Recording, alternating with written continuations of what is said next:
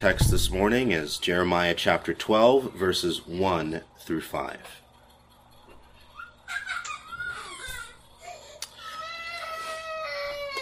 Before I read, let's turn once more to the Lord in prayer. Heavenly Father, as we come to your word, we pray that you would open our eyes to behold wondrous things out of your law, that you'd open our hearts to receive the word with all readiness of mind, and that you would set forth the Lord Jesus Christ mightily unto us, that we would be comforted uh, in the work that He's done, in His presence, in the precious promises that He's given unto us, and that we would be made sure and steadfast, uh, grounded, rooted and grounded in the love of Jesus Christ, so that as the billows of affliction may come upon us, we would yet remain planted upon the rock, Christ Jesus. And we pray these things in his name. Amen. Jeremiah chapter 12, verses 1 through 5. Hear the word of the Lord. Righteous art thou, O Lord, when I plead with thee. Yet let me talk with thee of thy judgments. Wherefore doth the way of the wicked prosper? Wherefore are all they happy that deal very treacherously? Thou hast planted them, yea, they have taken root, they grow, yea, they bring forth fruit. Thou art near in their mouth and far from their reins. But thou, O Lord, knowest me. Thou hast seen me and tried mine heart toward thee. Pull them out like sheep for the slaughter and prepare them for the day of slaughter. How long shall the land mourn and the herbs of every uh, field wither for the wickedness of them that dwell therein? The beasts are consumed and the birds because they said, he shall not see our last end. If thou hast run with the footmen, and they have wearied thee, then how canst thou contend with horses? And if in the day of peace wherein thou trustest they wearied thee, then how wilt thou do in the swelling of Jordan? Amen. Thus is the reading of God's word. As Christians, we are the benefactors of many benefits. We are the recipients of many precious promises. Indeed, we are the field, if you will, uh, that bears the much fruit of the Holy Spirit. We are the people of the Lord, the bride of Christ. And so we, we might be tempted to think that in this life, everything is going to go smoothly. Where we've come to Christ, we've believed on the Lord Jesus. Now all of our problems are solved. No more affliction, no more tears, nothing to worry about. Well, you know from experience that that is not at all what the Christian life is like. And you can say with the psalmist that many are the afflictions of the righteous. Many indeed are the afflictions of the righteous. But as that psalm also says, but the Lord delivers him out of them all. As Christians, we must be afflicted. We, it is good for us to be afflicted indeed for then we learn the statutes of the Lord, as the psalmist has said. But in these times, we might know this intellectually, but when these times of afflictions come, when we've prayed and prayed unto the Lord for something, when we've sought his face, when we've poured out our complaint before him, and it seems that he's not answering, when it seems that what's going on around us is contrary to what's been revealed in the word, what are we to do? Are we to groan and murmur and lose faith in the Lord? Or are we to, like Jeremiah, give a godly complaint? Yes, there is such a thing as a godly complaint unto the Lord.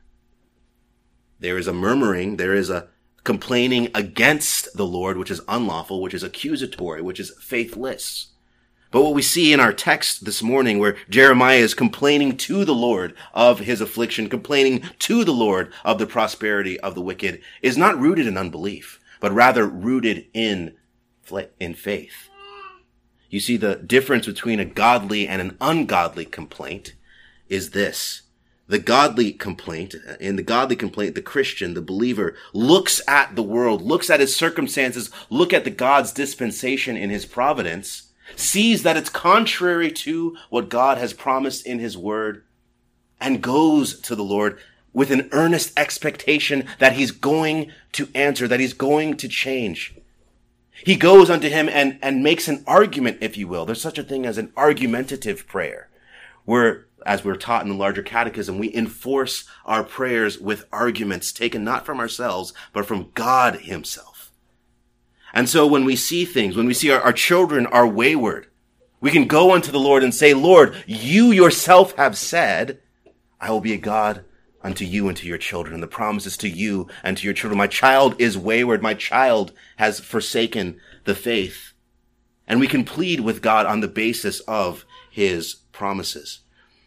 And so our, our theme this morning is pouring out our complaint before God. And we will consider the following doctrine from our text this morning. The following doctrine that faith under affliction makes its complaint to the Lord believing his promises, notwithstanding his providences.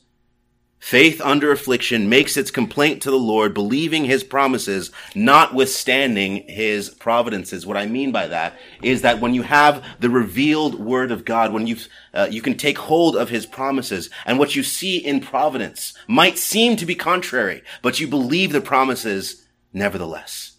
And that really is what is the the foundation of a godly complaint unto the Lord, as we see here in our text and as we see throughout the Psalms. And, so we're going to consider uh, this text in three, under three headings. First of all, uh, we'll look at verses one to two, Jeremiah's complaint. Jeremiah's complaint in verses one and two. And then in verse three, Jeremiah's petition, what Jeremiah is requesting from the Lord in verse three. And finally, in verses four and five, we will, um, or rather just verse five, we will consider God's answer to Jeremiah. God's answer to Jeremiah. In, verses four, one through four, we have Jeremiah speaking, and then beginning in verse five, we have God's answer. Uh, but first of all, consider the context. Uh, Jeremiah was called to be a prophet from among the priests at Anathoth. uh, Anathoth. Um, he was a relatively young man, probably uh, just ordained as a priest within the last few years. And he was hesitant to take up this call, this call to be a prophet. We read in the first chapter that he began prophesying in the 13th year of King Josiah's reign. If you recall, it was in the 18th year of Josiah's reign that the book of the law had been found. That means that in the kingdom of Judah at this time, it was a time of utter degeneracy. Idolatry was abounding. Violence, whoredom, unspeakable sins. The law had been forsaken. Even the priests, which ought to have been teachers of the law, were corrupt. And they did not know the Lord. And Jeremiah was called from among these priests to go and speak against their sins, to speak against the sins of his nations, uh, of his nation, and even the nations round about Jerusalem and he was called. And he, and although he was reluctant, he said, Lord, I can't speak. I'm just a child. But the Lord said, I will be with you and I will be with your mouth and do not be afraid of their faces. So from the outset, we can see that Jeremiah, it was Jeremiah contra mundum, if you will, Jeremiah against the world. It was just him and God. And so as he went into his ministry, went into uh, to prophesy against his nation, of course, he faced opposition. He faced opposition. The true prophets of the Lord often had to complete, compete with false prophets that would prophesy peace, peace, when there was no peace. When a true prophet like Jeremiah or Ezekiel would come and, and prophesy judgment, the false prophets would rise up and say, no, we are the chosen of the Lord. No evil is going to happen to us. Nebuchadnezzar can do nothing unto us. We have been chosen. And so the true prophets would be persecuted. And that really is the context of our passage this morning. In the previous chapter, in chapter 11, uh, Jeremiah had just prophesied judgment in his hometown of Anathoth. And the priests there, uh, having heard his judgment, devise a plot to kill him. They have set their face to to kill him. And this really is what sparks this prayer of Jeremiah, this complaint to the Lord. He's complaining at these wicked men that seem to be uh, in the highest stations in society and getting away with it. getting away with their evil devices, with their idolatries, and, and on top of it all, they are planning to kill Jeremiah as a true prophet of the Lord. And so that brings us there then to, uh, to, to verse one, Jeremiah's complaint. He says, righteous art thou, O Lord, when I plead with thee or argue with thee, when I make my case with thee. You see, Jeremiah, first of all, note the, the character of Jeremiah's complaint. It's modest. It, it's reverent. And yet it's earnest and desperate. He begins with a preface that acknowledging that God is righteous. You are righteous, O Lord, when I plead with you. I know, Lord, that everything you're doing is right and true. You are the holy God that does right in all the earth. And yet, I need to enter into a conversation with you with what's going on here. Why are the wicked prospering? Why do they seem happy that are dealing so treacherously? And so that really is the nature of a, or the character of a godly complaint. It is it, even in the midst of affliction, in the midst of, uh, uh, of pressing circumstances, it remains reverent. An unlawful complaint is rooted in a, in blasphemous thoughts against God. God, you're unrighteous. You don't love me. You're not faithful. You don't answer prayer, but this is not Jeremiah. Yes, he complains, but his complaint is tempered with modesty. Tempered with modesty. That's the character of his complaint. But notice the content of his complaint. It is a complaint that the wicked prosper. Righteous art thou, O Lord, when I plead with thee, yet let me talk with thee of thy judgments. Let me talk with you. Let me reason with you about the things that you are doing in the earth. Why does the way of the wicked prosper? Why are all they happy that deal very treacherously? Every Christian probably at some point in their life wrestles with this question. I'm a Christian. I've done those things which the Lord has called me to do. I've separated myself from the world. I've denied myself and yet I'm struggling. While it seems that the wicked have no problems in their life. And on the surface, that this might seem like a lack of faith, but really it's grounded in faith. Maybe a weak faith, but it's grounded in faith. Why is that? Because faith under these afflictions, as it looks to its circumstances, it remembers the things that God has said, God has promised. Children, it would be as though mommy has promised to take you to Chick fil A and it's Monday afternoon, it's four o'clock, and she hasn't taken you. She seems to have forgotten. You're, you're going you're saying, Mommy, you said this. And it's time to act. And so faith, under these afflictions, makes its complaint to the Lord, still holding on to his promises, even when providence seems to be contrary. Jeremiah knew that the word of the Lord pronounces judgment against the wicked. That all those that deal wickedly will be cut off from the land of the living. He knew his Psalter, Psalm 37, for example. Psalm 1, for that matter. But yet he looks and he sees, and he sees not that the wicked are, are rooted out and, and, and are like chaff in the wind, but they seem to be planted by the Lord himself. Verse 2 Thou hast planted them Yea, they have taken root, they grow, they bring forth fruit. Of course, this is a similar complaint to Asaph's in Psalm 73, where he complains that the wicked seem to be at ease, to have abundance. In Psalm 17, the, the wicked have an abundance of children. And so the psalmist and Jeremiah seeing these things and ex- having a, a, genuine expectation that this is not the way things are supposed to be, this is not what has been revealed in the Word of God, comes to the Lord, complaining. In Jeremiah's case, these men sought his life because they, he prophesied against them in the name of the Lord. And they said, do not prophesy in the name of the Lord anymore, or you will die at our hand. And so Jeremiah, feeling the pressure, feeling the anxiety of persecution, of his life being threatened by these men from his own town, these would have been his colleagues. men that he, if you will, went to seminary with, was ordained with. And now they want to kill him. Even though they are idolaters, wicked, forsaken the law of the Lord.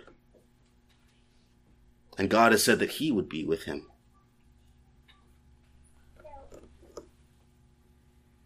And so the, Jeremiah, seeing his situation, seeing the threatenings of the wicked, has a faith in God that he will relieve his affliction and be faithful to his promises, be faithful to what's revealed in his word, that he is a righteous God that punishes the wicked and, and saves the righteous out of their affliction.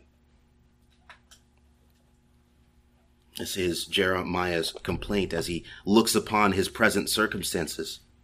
And then as we come to verse 3, we see his petition. He says, But thou, Lord, knowest me. Thou hast seen me and tried mine heart toward thee. He says, Lord, although these wicked men seem to prosper, although these wicked men seem to be, be, be planted and have no fear of God, you know me. This is not a self-righteous prayer. This is not something that's rooted in uh, works righteousness, as though Jeremiah had a righteousness of his own up, upon which he could ground his prayer and his pleadings. No, rather, he is one that has been called out by the Lord. The Lord himself said, before I formed you in the womb, I knew you and called you and ordained you a prophet. And the same is true for all believers. We may not be called to be prophets, but we are known from before our mother's womb, and we were called by his name. The Lord knows those that are his and knows how to deliver them out of trouble. The Lord has entered into a covenant with his own, and his eye is upon his people, and he tries their heart toward them. Indeed. And so, because Jeremiah, not because he has a righteousness of his own, but he as all Old Testament saints looked ahead to Christ Jesus, the same Christ that he prophesies of throughout this book. And being clothed in that righteousness of Christ, being drawn and chosen by the Lord's electing love, having the precious promises that are his hope, he is able to petition the Lord to fulfill his own word. And he says, pull them out like sheep for the slaughter and prepare them for the day of slaughter. This afflicted man, and, and this affliction, really, as we're going to see, was one of the lighter afflictions in his life. But he's able to come unto the Lord and plead with him, petition him to execute his judgment upon these wicked men that would seek his soul men from his own hometown, his colleagues, his co-laborers, or, or ought to have been his co-laborers in the ministry of the word and sacrament that now sought to take his life. And so he's able to pray against them, even though it appears that they're established, even though it appears that they are planted by the Lord. Jeremiah was a man of a melancholy disposition. A righteous man amidst a wicked nation. The author of the Lamentations, who bemoaned the destruction of his people, the destruction of the daughter of Jerusalem. He saw, he pleaded with them. He preached unto them the gospel, even. We see how clearly set forth the gospel is, is in Jeremiah chapter 31, for example and yet they hardened themselves. He, he rose up early to plead with them, and yet they would not hear. And this was heavy upon his soul. That they would respond to his pleading, respond to his preaching with threats of violence and hardness of heart. And this is earlier on in the life of Jeremiah. He says, How long shall the land mourn? Verse 4 And the herbs of every field wither for the wickedness of them that dwell therein. The beasts are consumed, and the birds because they said, He shall not see our last end. Jeremiah is grieved for the, for the state of his nation. The land itself mourns when wickedness is performed there.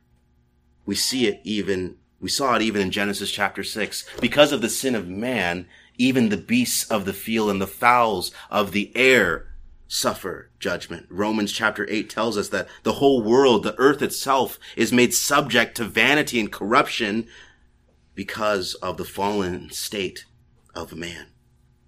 And indeed, when the, the, a nation or a land is so filled up with corporate sins, it makes the land to stink before the Lord. You, remember, you recall what he had to say about the nations in Leviticus chapter 18, that they did all these gross and vile things that caused them to be an abomination in his sight. Yes, Gentile nations even were an abomination in the sight of the Lord because of their corporate sins and the godly are grieved by these things. When we look upon our nation and we see the backwards things that are done, uh, abuse of children, by teaching them that they can be girls when they're born boys and all of these things and the corruption that's that's promoted throughout our land, we ought to mourn. And we ought to also recognize that we are provoking the Lord to anger as a nation. And like the psalmist, rivers of water ought to run down our eyes because men have forsaken and trampled the law of God underfoot. And such it was for Jeremiah. The land mourned and the herbs of the field withered because of the wickedness of them that dwelled therein. And so the Lord, uh, and so Jeremiah is calling upon the Lord to act He's calling upon the Lord to act, to be faithful unto his word, to show that he is righteous. And that when his righteousness is shown in his judgments, then men will cease from their blasphemies and their provocations of the Lord. But now, as we move to verse 5, let's consider God's answer. God's answer to Jeremiah's complaint. In verse 5, he says, If thou hast run with the footmen, and they have wearied thee, then how canst thou contend with horses? God's answer to Jeremiah in his affliction is, if these men, if you've been running in a race with these men on foot, how are you going to survive racing with horses? God is saying, God is likening Jer- Jeremiah's present aff- affliction to something small in comparison to something greater that's coming. And so the implication is that greater affliction is yet to come for Jeremiah. And that was indeed the case. The men at Anathoth persecuted him, but the men at Jerusalem would do some, do so as well. If you continue reading through Jeremiah, you see that he's put in prison. He's beaten by the, the high priest and sentenced Stephen to death. In fact, it had to be the civil magistrate that had to um, absolve him of his uh, accusations while the, the church was condemning him. And so God is saying here to Jeremiah, if this affliction, which is relatively small compared to what is to come, is tiring you out, is wearying you, is causing your faith, your, your strength uh, to fail, how are you going to survive what is yet to come? Proverbs 24 verse 10 says, If thou faint in the day of adversity, thy strength is small. If you faint in the day of adversity, your strength is small. And, and this really tells us the reason why God sends afflictions unto us. It is to try us and to show us what's really in us, to show us uh, the state of our faith and what grace has been given to us. It's easy to sit back and say, I have faith that God answers prayer when everything is going fine in your life. It's easy to say you're patient when there's nothing, you're not suffering. But when you're in the furnace of affliction, then the dross uh, and the corruption of your nature begins to be burnt away. And things, sins, unbelief that was hidden inside you begins to come out and you see what you really are before the Lord. And this is the reason why the Lord sends his afflictions. To show us how much purging we yet need, how much indeed we need to be in that furnace of affliction. He says in Isaiah 48 that I have purified you, I've refined you, not with fire, but in the furnace of affliction. And so Jeremiah had worse yet to come. And so it would seem that God's answer is a rebuke to Jeremiah. He's saying, oh, if this is what you're complaining about, what are you going to do when the worst thing comes? But really, there's comfort implied here. There's comfort in this respect. That though great, greater afflictions may come, God will give greater grace to persevere through them. God will give greater grace to persevere through them. And that really is what we ought to be seeking as Christians. Our, our, desire under affliction ought not to be merely the, to be relieved from the affliction, but to have grace to endure afflictions.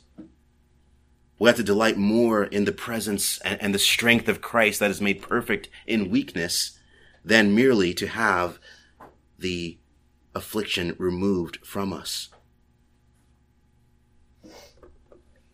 This is what we learn from 2 Corinthians chapter 12, where Paul is uh, afflicted by a, a thorn in his side, a messenger from Satan. And he pleads with the Lord, petitions from him three times to take it away. But the Lord would not. And he said, My strength is made perfect in weakness. And so Paul was able to say that I glory in infirmity. I glory in my weakness because in those moments of weakness and of suffering and affliction, you are able to experience things about the Lord, to taste of the strength and the grace of the Lord Jesus Christ in ways that you just can't do when you're at ease. Yes, you might know that God is good and that God is faithful, that God can provide intellectually, but until you've experienced that provision and that, that goodness, you won't really know it. This is why he said when he appeared unto Moses in the bush that by Abraham, Isaac, and Jacob that he, they knew them, they knew him by his name God Almighty, but by his name Jehovah, he was not known unto them. It's not that they didn't know the word Jehovah. We read that they used the name Jehovah.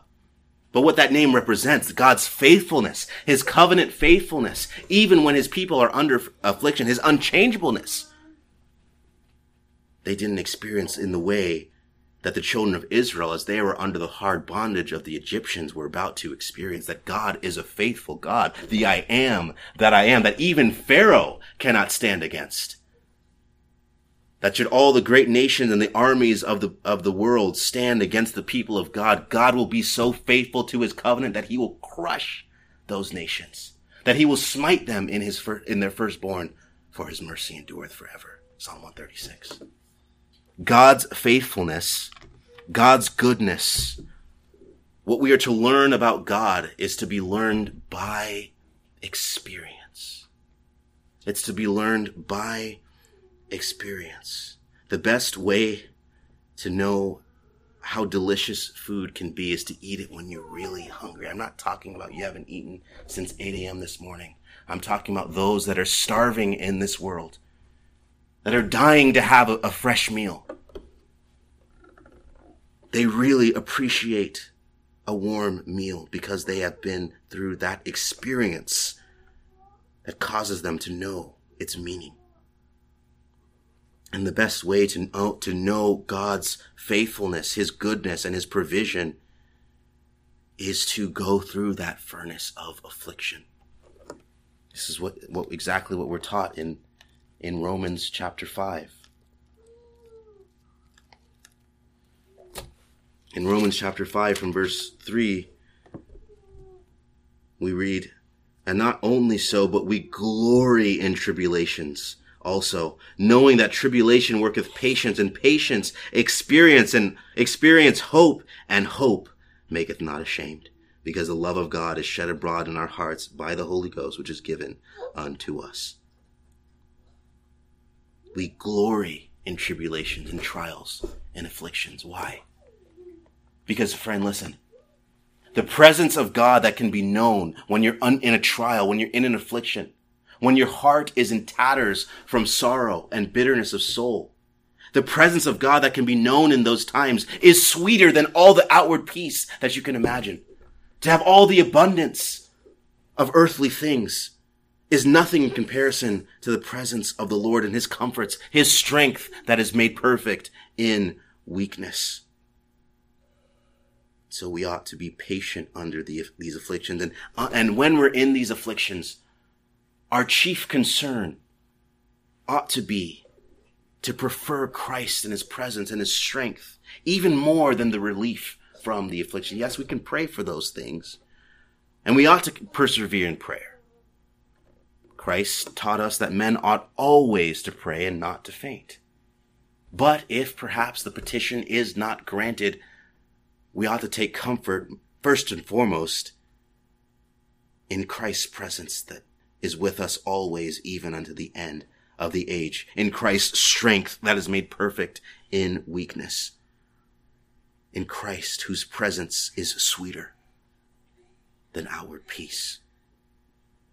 And so as we consider this example of a godly complaint from Jeremiah the prophet, we ought to learn also to pour out our complaints before the Lord. This is why we have the Psalms given unto us. For example, Psalm 102. And the title of Psalm 102 is a, a, prayer of the afflicted. When he is overwhelmed and poureth out his complaint before the Lord. Yes, Christian, you ought, in fact, you must pour out your complaint before the Lord when you are afflicted, when you are overwhelmed. This is one of the reasons why these afflictions come to teach us to pray with desperation, in earnest. Yes, as Christians, we pray before meals, we pray before bedtimes. That's what we do. It's our routine. But there's a different kind of prayer when there's a crisis, when there's an emergency, when a loved one is sick, when a child is wayward, you begin to pray in earnest. You begin to pray with desperation. And so those routine prayers, which we ought to have, coming against our routines, we ought to have those, but those routine prayers are not sufficient. And so the Lord will teach us to pray with desperation by sending afflictions that overwhelm us to show us that we are not sufficient in, in and of ourselves. You see, so long as we can rely upon ourselves to provide our own meals, to provide our own money and, and, and house and all these things that we need, even to, to, we trust in ourselves, our own skills as drivers to get our, to get to the des- destination safely. Well, once you've been traumatized by a car accident, you begin to recognize your need to pray before you get into the vehicle. Because it's God. And because of our corrupt nature, even as Christians, we often fall into the sin of self reliance and carnal confidence, even unwittingly. We, like Jehoshaphat, who trusted in the physicians, trusted in the means rather than in the God of the means, this too can be our da- downfall.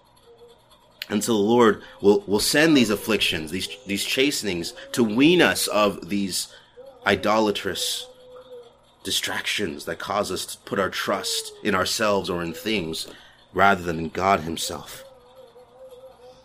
And he and so we ought to pour out our complaint before the Lord with an earnest and desperate heart. Be patient under afflictions.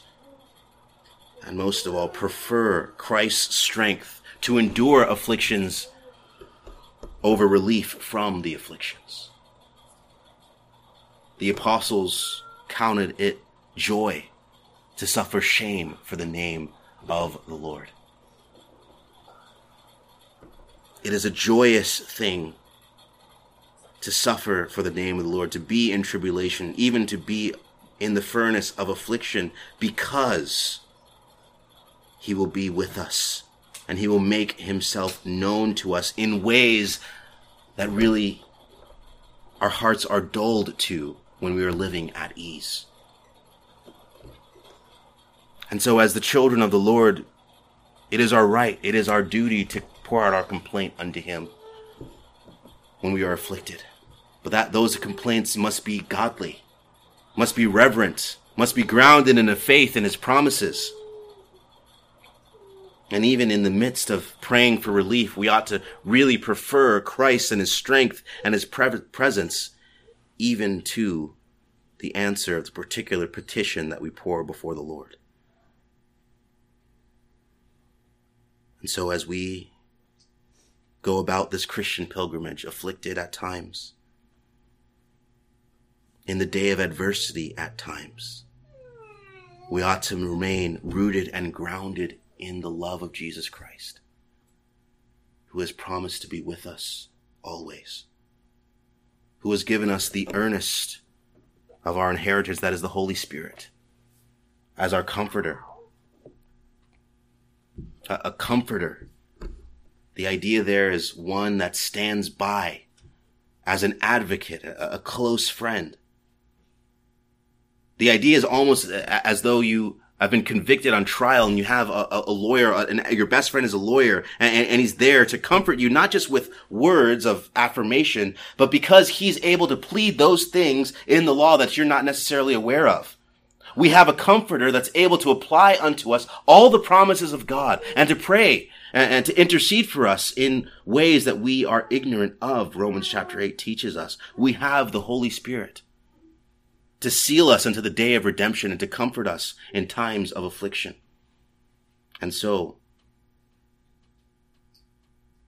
the, fa- the, the love of God the Father, the grace of the Lord Jesus Christ, and the fellowship of the Holy Spirit is to be preferred